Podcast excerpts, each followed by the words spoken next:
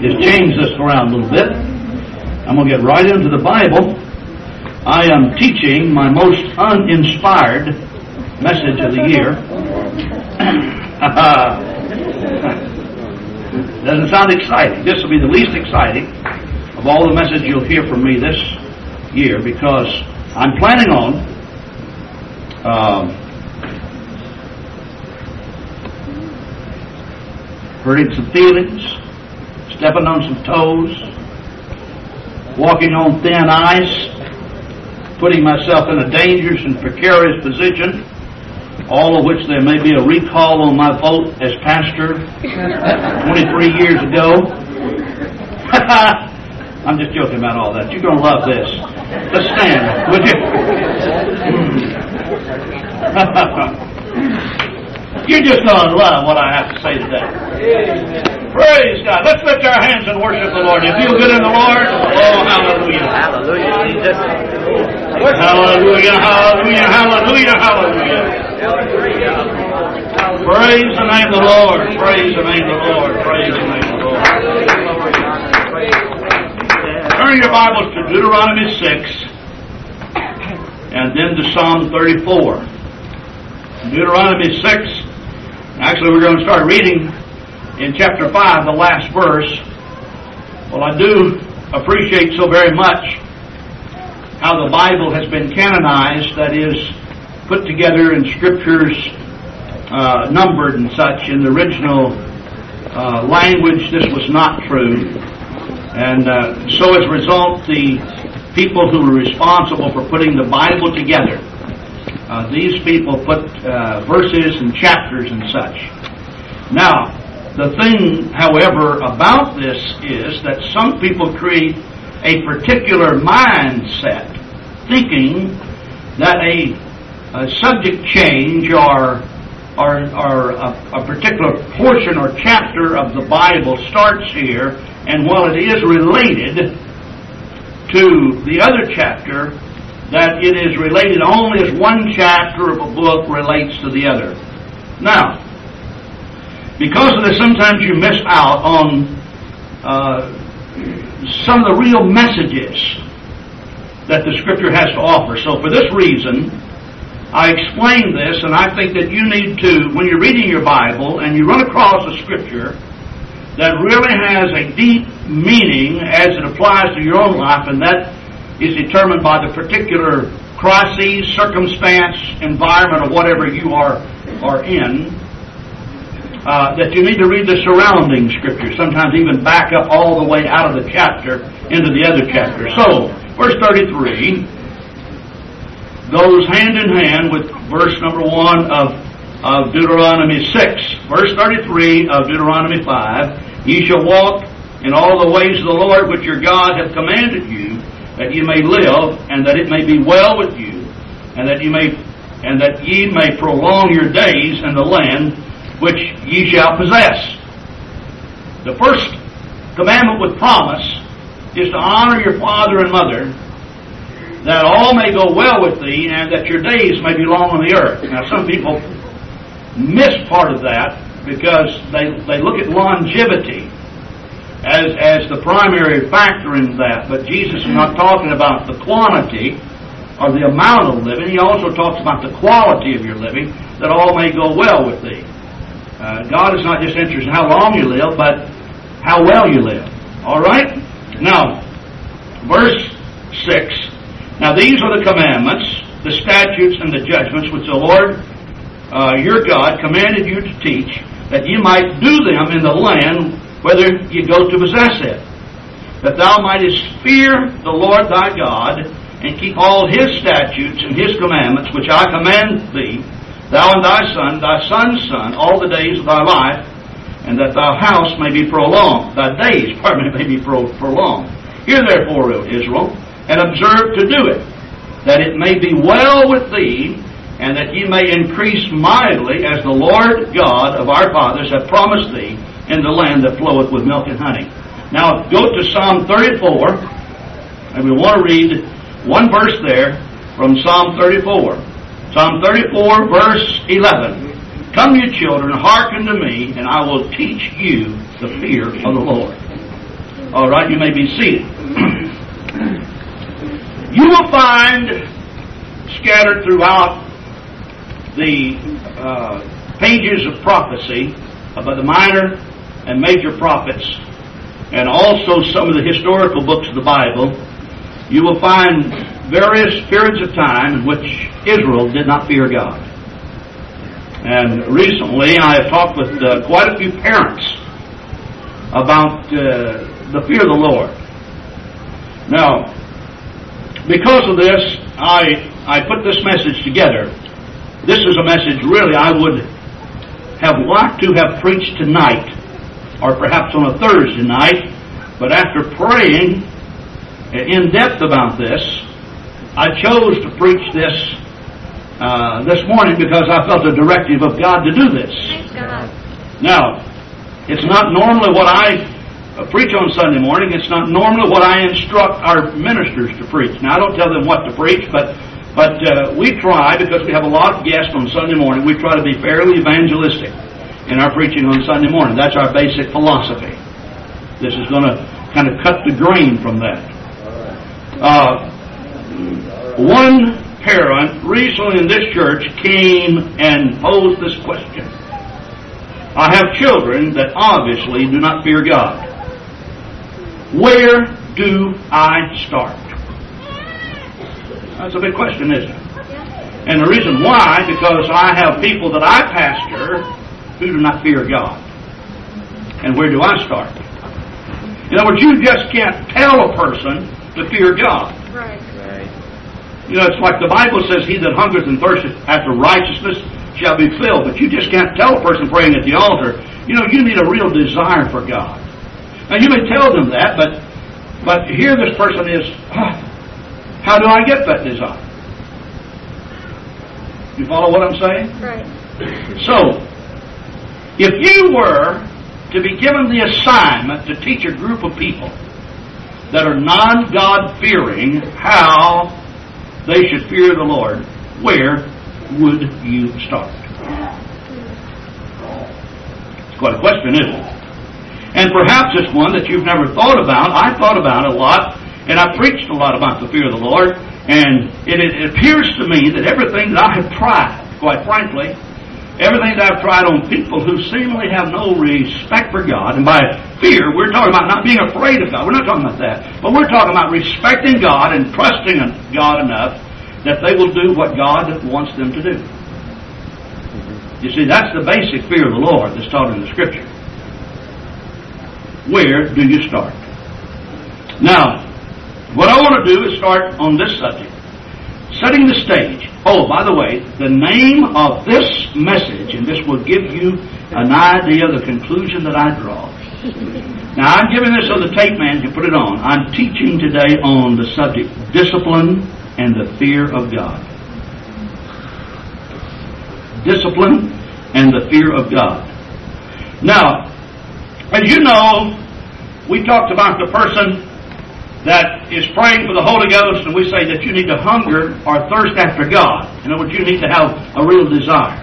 He that hungereth and thirsteth after God, after righteousness shall be filled.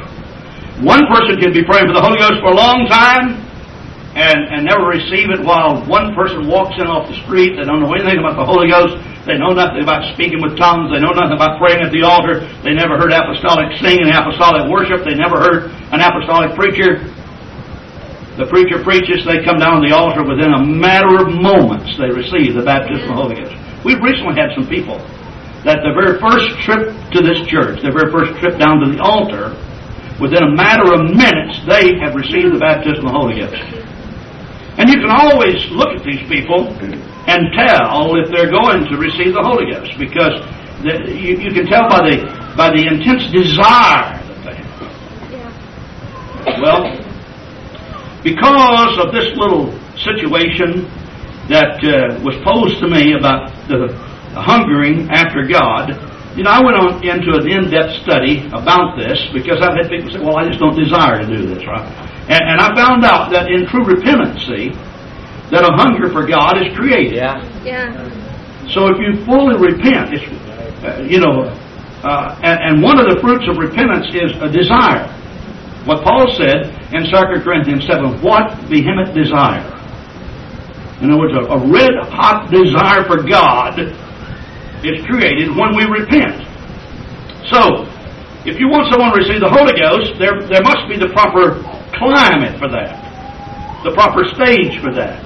And of course, people who attend our assembly that need to repent of their sins, they automatically should walk into a climate of humility and submission to God and to each other.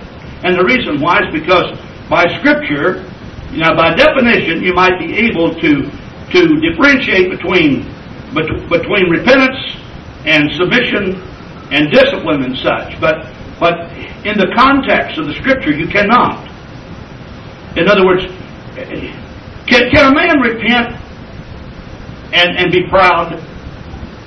So humility and repentance go hand in hand. In other words, you can't separate them. See, and, and, and by the way, there are no humble devils, you know. you follow what I'm saying?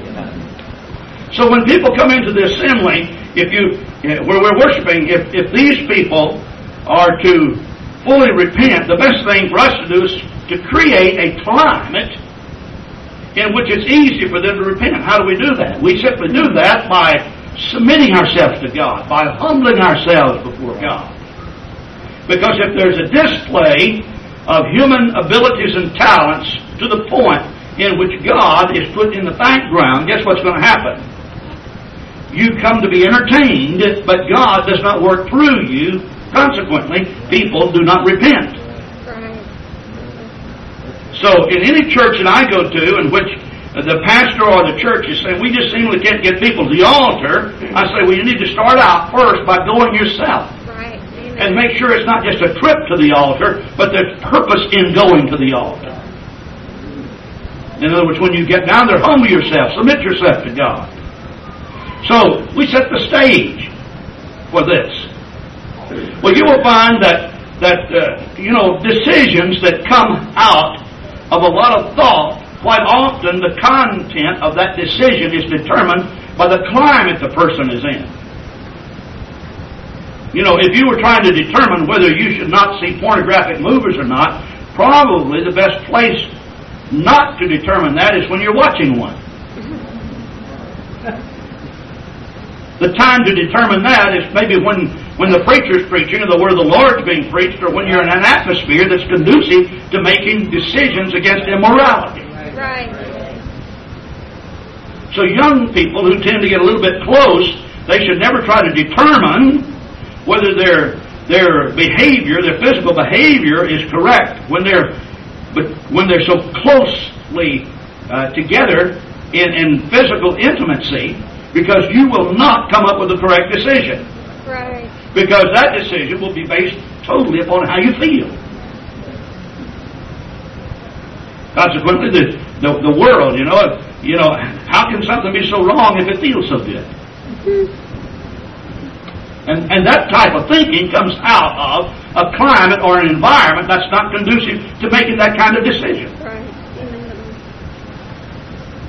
So, what we want to do today, we first want to just kind of set the stage in which we can determine exactly where we're going with this subject and why this is so important. Proverbs 1, verse 7. If you will turn there, this is going to be Bible study pretty much all the way. Proverbs 1, verse 7. The fear of the Lord is the beginning of knowledge, but fools despise wisdom and instruction. My son, hear the instruction of thy father, forsake not the law of thy mother. Now, what I'd like you to do is go to Job 28, verse 28. Job 28, 28. And this is what we, we find, okay? And unto man he said, Behold, the fear of the Lord is, that is wisdom, and to depart from evil is understanding. All right? Now, we go to Psalm 111. Psalm 111. And we read verse 10. Some of these scriptures seem to be quite uh, redundant. In other words, they're saying the same thing. The fear of the Lord is the beginning of wisdom. A good understanding have all they that do his commandments, his praise endureth forever. Praise ye the Lord. Blessed is the man that feareth the Lord, that delighteth greatly in his commandments. Now I think that you're seeing, as I'm putting this together, a correlation between obedience and the fear of the Lord. Are you seeing that? And then, of course, we have the word wisdom and we have the word understanding, which in the Old Testament are interchangeable many times in the cases in which I've read they are. And then, of course, the word knowledge also appears. Now, basically, a man is converted like this. He gains knowledge that changes his attitude, that changes his action. That's how a person is converted. That's exactly how a person grows in God. They gain knowledge that changes their attitude, that changes their action. For this reason, you've heard me make this statement many, many more times than, than, than, than probably what you appreciate. That is that you cannot separate character from conduct. Character is what you are. What you are determines what you do. Now, Proverbs 9, verse 11, verse 10, pardon me. Proverbs 9, verse 10. The fear of the Lord is the beginning of wisdom. And the knowledge of the holy is understanding. For by me thy days shall be multiplied, and thy years of thy life shall be increased. If thou be wise, thou shalt be wise for thyself. But if thou scornest, thou alone shall bear it. Now, okay. Now, we find the word wisdom is used quite a bit. Wisdom is the ability to use knowledge. While wisdom and knowledge and understanding in, in, in the Old Testament are interchangeable, basically, uh, you know, in the New Testament we have a word of knowledge, we have a, a word of wisdom. Those are spiritual gifts found in 1 Corinthians 12. Now, uh, knowledge is is is receiving information. Basically, it's knowing. Wisdom is the ability to use that knowledge. And the link between the wisdom and the knowledge is understanding. In other words, an understanding of the subject matter, an un- understanding of what's required, an understanding that changes your attitude. See, I use, I use knowledge, attitude, and action. In the Old Testament, you will find it was knowledge, understanding, and wisdom. But I use it because uh, because it is vernacular that we readily understand and accept. Now, in the book of James, uh, James talks about, about wisdom. Uh, I have told parents and various pastors that I have talked to throughout our fellowship that, uh, you know, if you're having problems with people in the fear of the Lord, you need to just pray that God would give you wisdom to help them or to instruct them. Now you see, as a pastor, if everything I, if everything that comes across the pulpit is negative, you can only have a negative relationship with a person for so long until that relationship gets soured. Right. You follow what I'm saying?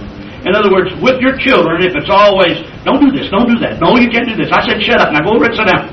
In other words, if everything's like this, you know what's going to happen? After a while, your relationship with that child will be soured. Right. So you have to put some positive things in. Now, I know that when things go bad, that, that that's a little bit difficult, but nevertheless, that's just the way that it is. All right? Now, you need to pray for wisdom, all right? In James 1, uh, verse 5, the Bible says, If any man lack wisdom, let him ask God that giveth unto all men liberally, and upbraideth not, and it shall be given to him. So if, if, you need wisdom in, in, in, in any particular area of your living, whether it's, you know, with your wife, with your children, with your employer, with your in-laws, with your outlaws, with your, with your parents, uh, your family, you need to pray for wisdom. However, I have read some scriptures about wisdom. So if you really want to maximize on your prayer for wisdom that it would only seem to me like that it's proper to set the right stage for wisdom. And of course, the Bible says the fear of the Lord is the beginning of wisdom. In other words, if you are praying for wisdom to help your children, if you're praying for wisdom somehow in dealing with your uh, employer or employees, whichever one it might be, if you're praying for wisdom, if you want, if you want to maximize, or maybe I should say, if you want to receive that wisdom as quickly as you possibly can, in other words, if you want to, if you want to, to grow in, in, in, in this area, the best thing to do is to set the right climate. I'm, I'm just really amazed. I have a, I have a few uh, Angus cattle, not many, but a few. It's kind of a little hobby that Sister Grant and I have, and uh, so we, we got these, these these cows. Well, from the Angus Association, that's headquarters in in St. Joseph, Missouri. Uh, we get this this Angus Journal every month, and and I'm I'm amazed at how they constantly upgrade the the amount of growth per day they have daily gain records. Uh, they're constantly breaking these. Now, I have not been in this business very long, but since Brother Moran interested me in this, uh, about four or five years ago, I noticed that if you had an Angus bull calf on test that would gain three pounds per day, I mean, you had one that was a superb, a superb individual. Now, I just received one. I picked it up late last night I went in the living room to pray.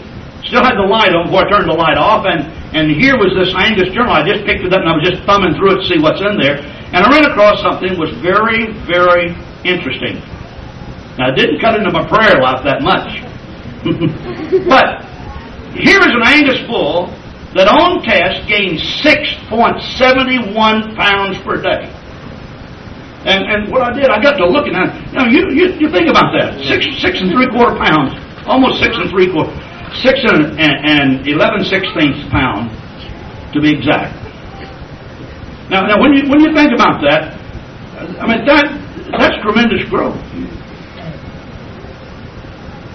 So if, if you have, let's say if you put this, a bull, and, and, and you put him in a pen, and you're feeding him out, uh, if, if the expected progeny growth rate is this, in other words, from this bull, a couple with uh, a cow that has a good EPD uh, in this area, that that you should have an animal that's really going to grow. You know, that's uh, when you're buying steak, just think of all this stuff. You know, because the quicker the growth, quite frankly, the, it, it's very tender.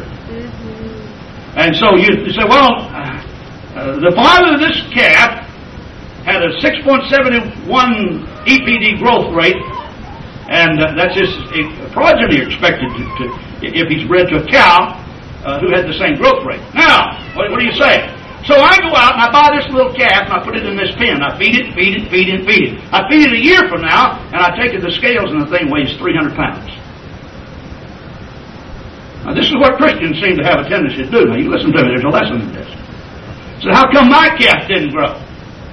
So, I go back to the manual and I looked and I found out that this one's father, and, and sure enough, I'm giving the correct stats on this. This one's father weighed 900 and something pounds at 208 days when he was weaned. He weighed 1,595 pounds when he was one year old. So, what happened to mine? Well, obviously, it, it, it's really not in the breeding. And sometimes you will get a, a mutation, you know, kind of a throwback to, to something else, but, but everything being normal, I mean, you'd say it's not in the breeding.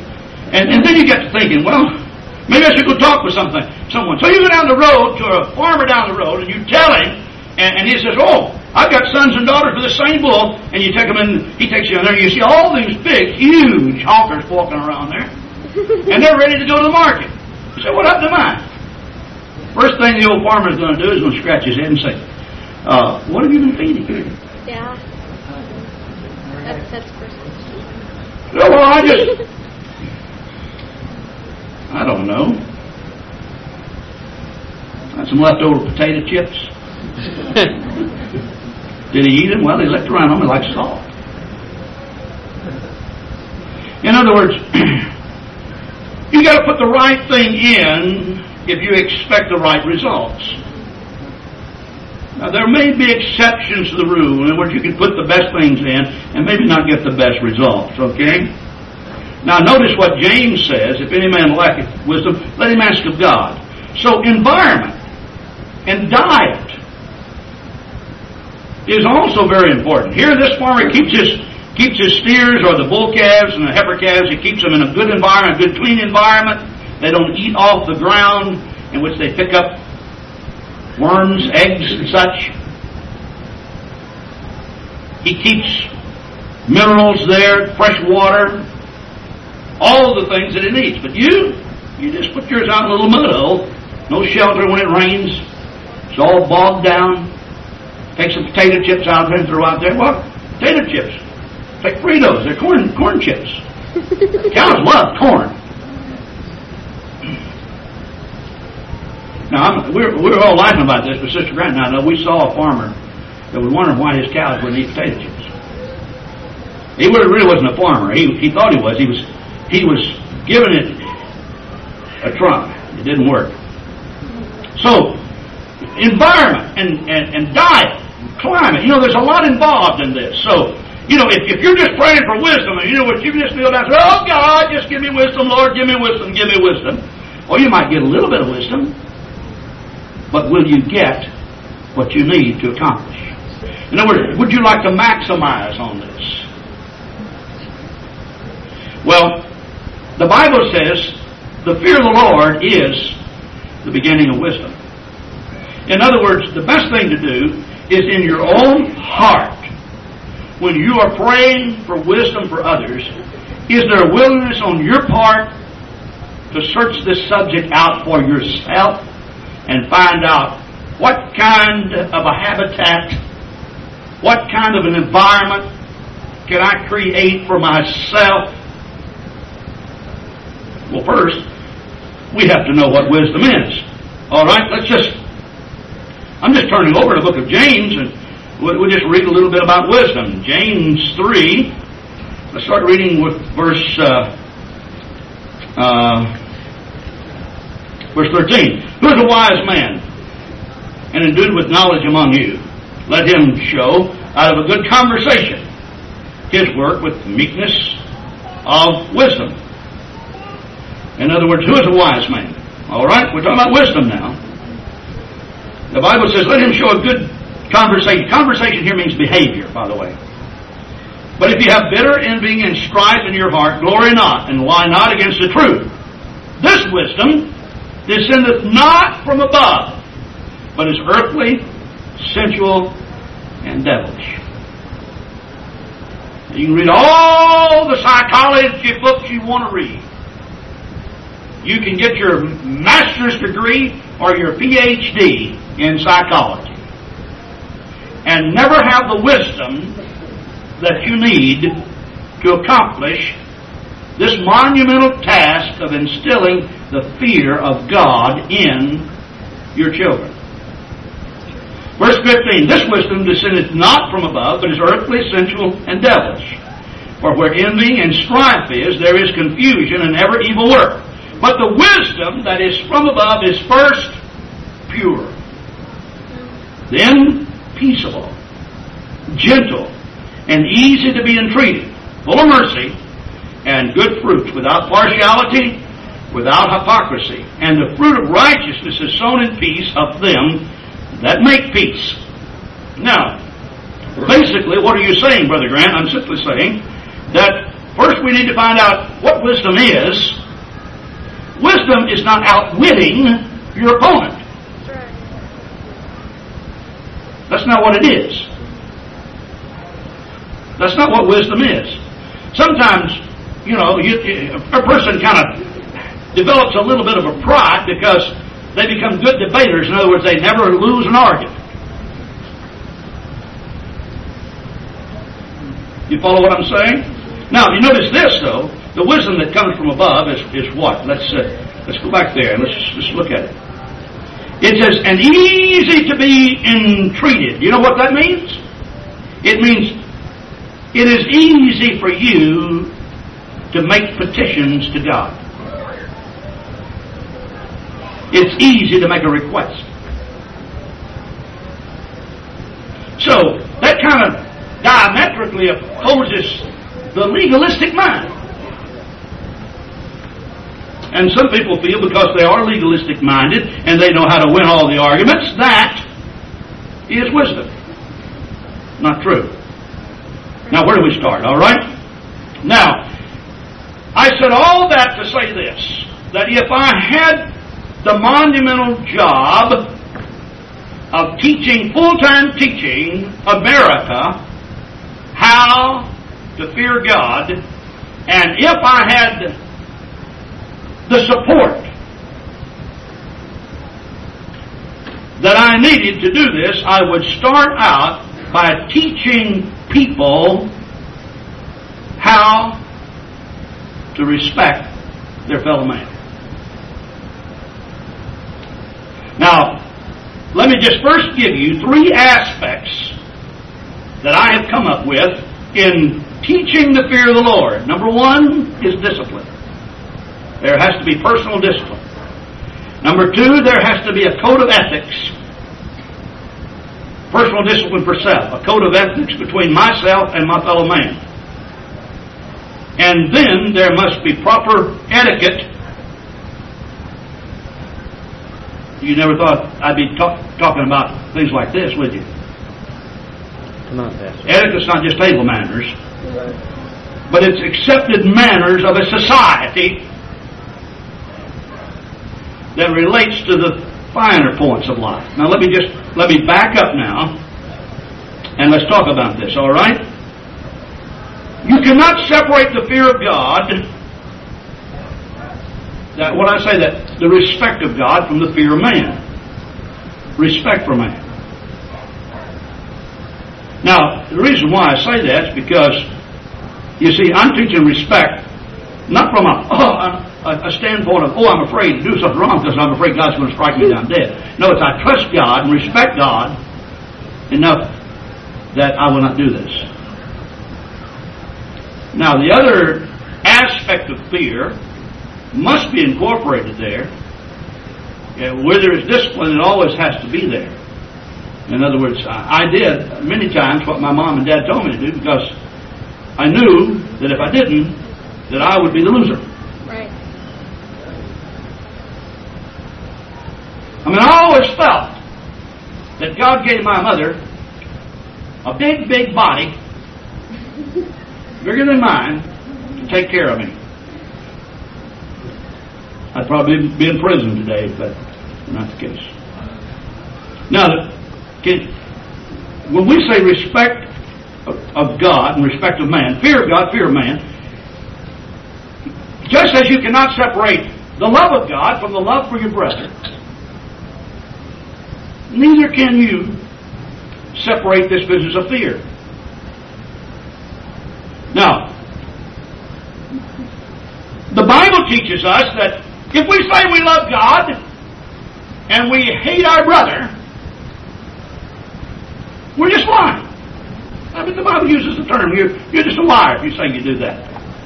How can you love your brother, or God rather, that you have not seen, and at the same time hate someone who is made in the image and the likeness of the God that you love, that you rub shoulders with every day? That's a line of logic. Now, you will notice also in all the scriptures that I read about wisdom, knowledge, understanding, and the fear of God, it's always connected in some way with discipline. And by discipline, I simply mean self control. And of course, that gives us the ability to fulfill our obedient role to the commandments of God. In Romans 1, you will find that there is a society of believers that turn out to be unbelievers, and they did very vile and horrible things. In Romans 1.21, and because that when they knew God, they glorified Him not as God, neither were thankful, but became vain in their imaginations, and their foolish heart was darkened, professing themselves to be wise. They became fools. Now let me just point out something that, that this is going to go across the grain with some of you. You see, we live in a democratic country. By that I mean, we elect our officials. We don't like them, we kick them out of office. And so we love freedom. And because we love freedom, we have what we call individual rights. Now, this is what's going to go across the grain.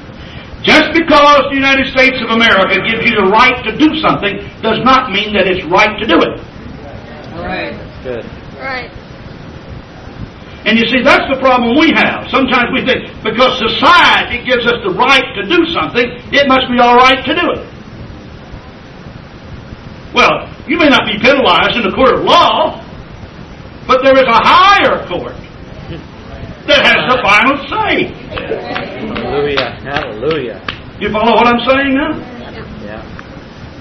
So you can spend all of your lifetime fighting for your individual rights and win in every case and still be classified according to Scripture as a fool because you acted unwisely. And this is what happened here.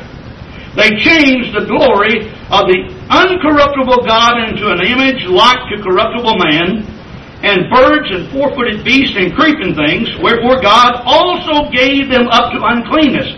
In words, God gave up on them through the lust of their own bodies to dishonor their own bodies between themselves, who changed the truth of God into a lie, and worshiped and served the creature more than the Creator, who is blessed forever. Amen. For this cause God gave them up unto vile affections, or even did their women, or even their women did change their natural use into that which is against nature.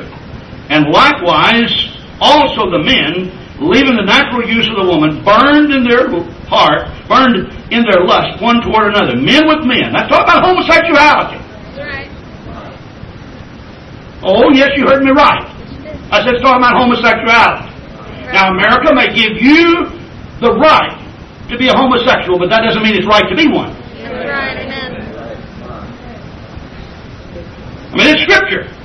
And let me tell you something. Churches who are ordaining lesbians and homosexualities in the ministry are wrong. Period. And I would not spend my time going to a church and fellowshipping and listening to a preacher that couldn't stick to the unadulterated Word of God. You may have a right, but that doesn't make you right. And see, the whole problem with this business of perversion, it leads to this a lack of self-control. In other words, how can it be so wrong if it feels so good?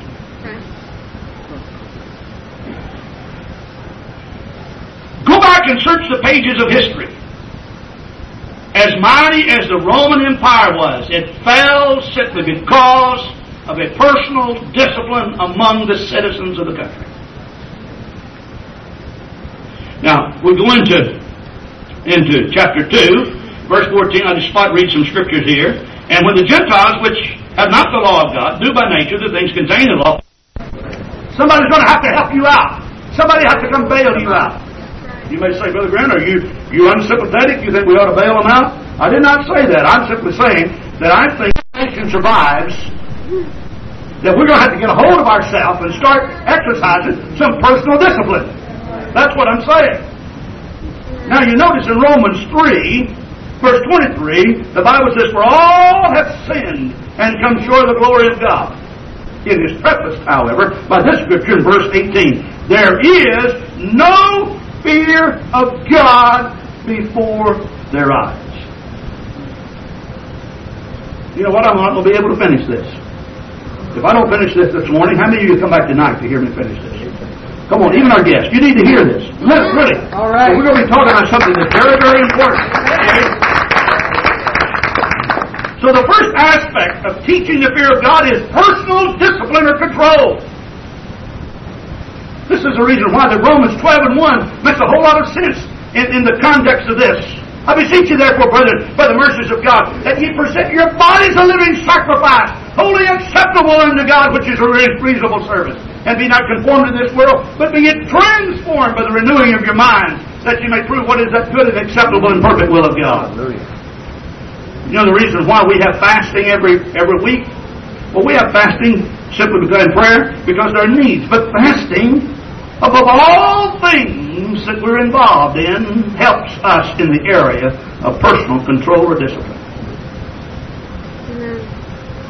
We need that. Amen. And a person who does not have personal discipline has difficulties living for God. Now, Uh, I jumped the gun a little bit, and I'll repeat it again tonight when all the kids are here if I go into this, okay? Listen to this very carefully. You remember the old days when you went to school? You remember that? Now, some of you don't because you're not old. well, you know, the first thing, you know, you remember when we all had to walk in a straight line, all lined up, no pushing or anything? We had a teacher in the front of the line, everybody followed. You remember that? What were we teaching? Personal discipline.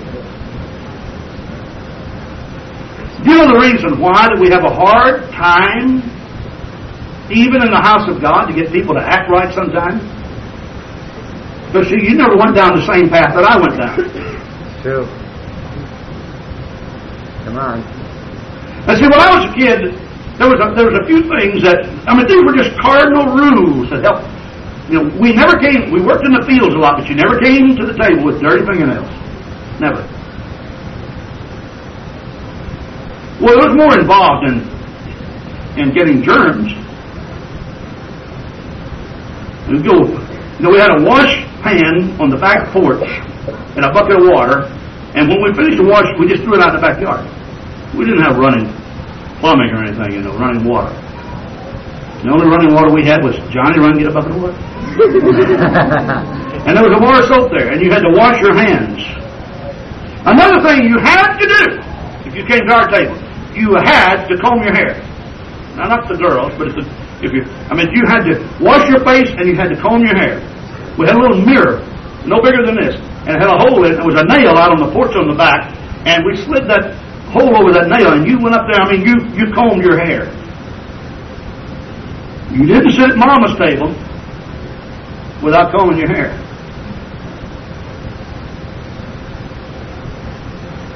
Another thing, you never went in our house or any public place, the men I'm talking about, with a hat on. Never. Good. Good. You show respect Yeah. to that house and the leadership of that house by the removal of your hat. Now, where do you think that came from?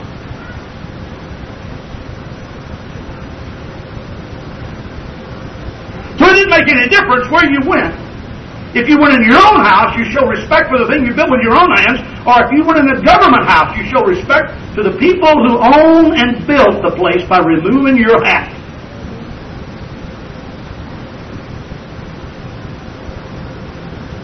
You had to do it. If you didn't do it, you didn't go in.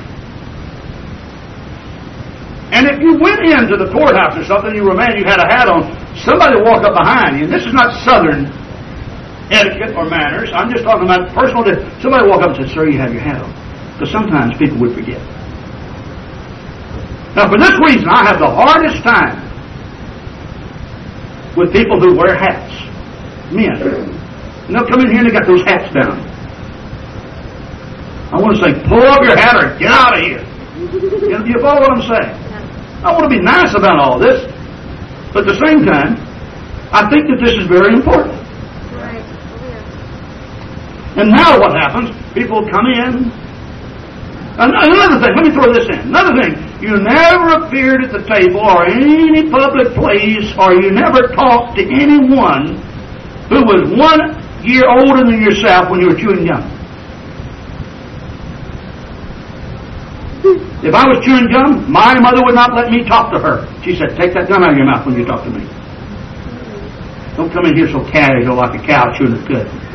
Mom. What do you think she was teaching me? She was teaching me a vital function of life that will have a bearing on my relationship with my God.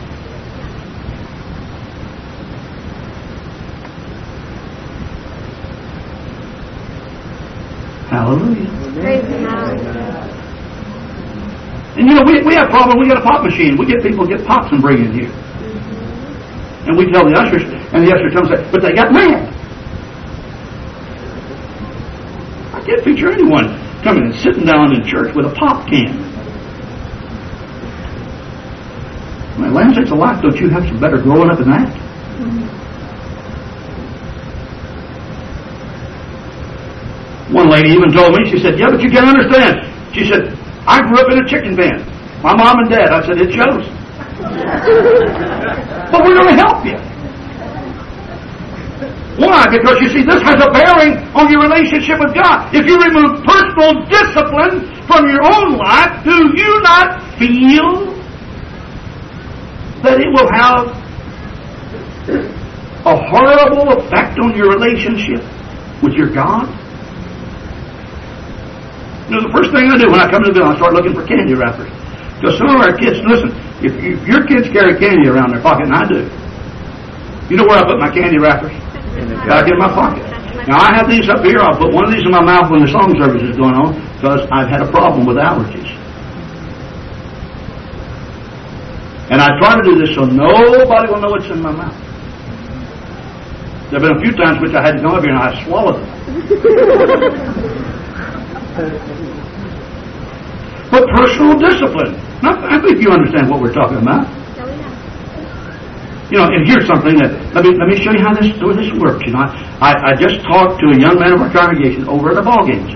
Now, the thing about it is, I called his mother aside and talked with his mother and told his mother I was going to say this, and I said, now nobody's going to know who we're talking about. And I don't want you to be offended, but I do need your permission. She said, by all means, do this. See, this young man, he was in a hurry. He went right by his mother. His mother said, come here. He called his name. He didn't act like he heard her. And he walked on it, come here, and called the name again. He didn't act like he heard her. And then he started up in the bleachers, and she called a little bit louder three times. Guess what he did? He went on up there, plopped himself down with the teeth. So Big Bad John heard this. I get right up off of my duck. I walk over there, and I said, come here. He came down, he said, yeah, puzzled. Like he didn't know he'd done anything wrong. I said, you don't know what you've done wrong? He said, no. I said, your mother called you three times, and I happen to know that you heard. Now, he didn't say this, but let me tell you the attitude of a lot of kids. They say, so?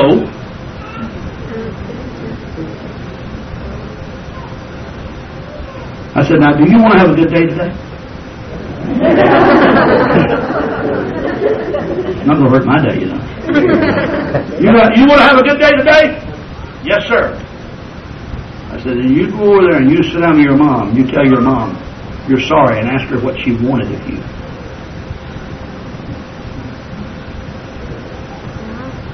Why do you want to run sit down? And you may say, that's no big deal. You don't think it is? Yes, it is. You see, after a while, see, the, the problem with per, each individual, I have it in me and you have it in you. This business of control. We want to control the world. Everybody fighting for them, their own rights.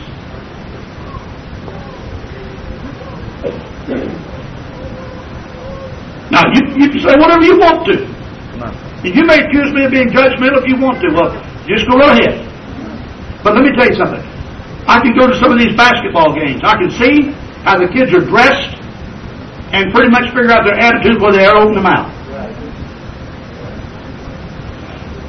And I can hear their conversation that they have with each other and tell you how they're going to conduct themselves when they're playing on the court. Now, you may say, Brother Grant, you can't. I'll guarantee you I can. Why? Because it doesn't take you but just a split of a second to determine how much respect they have.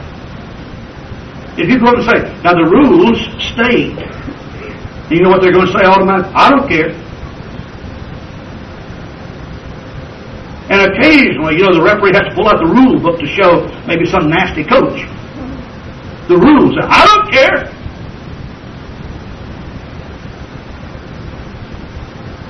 And then you check with their pastor and you find out, boy, they're having a real struggle living for God. You know, I have done everything I've tried to scare these young people. I preach on hell. It doesn't do a thing. You can't scare people into getting saved. Well, I've got to summarize this. I've got two other categories I've got to talk about. What do we just finish tonight? How about? Sounds great. Okay, you want to do that? Amen. Everybody's going to be here now. Amen. We're going Yeah. I mean, this, this, let me tell you something. This is extremely important Yes. because if there is not personal discipline, there will be no fear of God. It's connected in the Scripture for a reason. And we'll finish it tonight. God bless you. Would you stand? Brother John McDonald's going to come, and he's going to sing this song, get you in a spiritual frame of mind, and I'm going to give an altar call. Brother McDonald's in the classroom. I think, is he teaching anything? You know what? We just may have to end on this this uninspired note here. That's good. That's a spiritual faith. Woo! Hallelujah. Now listen, I love all of you enough that I am willing to jeopardize